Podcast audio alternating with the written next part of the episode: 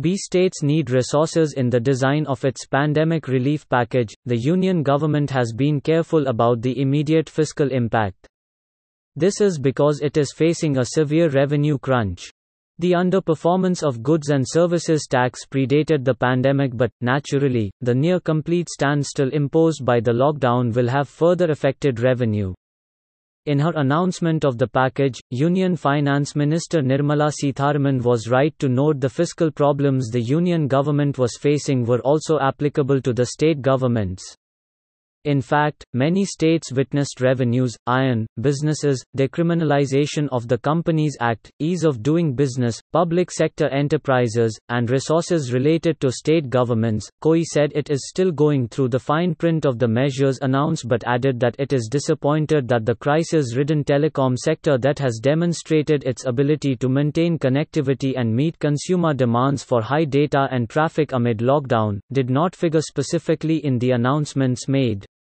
We are disappointed, as we're expecting that given the importance of the industry and the need for us to continue to invest in networks going forward, putting new cell towers, new fiber to provide the speeds that customer require, the fact that we are supporting additional areas like work from home, we expected some relief for the sector in terms of critical things that we had asked for, COAI Director General Rajan Mathews told PTI.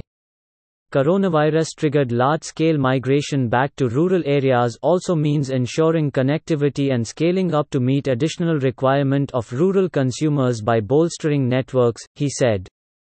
We have been asking for big ticket items like rationalization of license fee and spectrum usage charges, because you have to get liquidity into the industry. We are surprised that what the industry has shown as necessity of networks would not be translated into assistance for the industry to ensure its orderly growth. That said, we are still hoping that the government will consider our request, he said.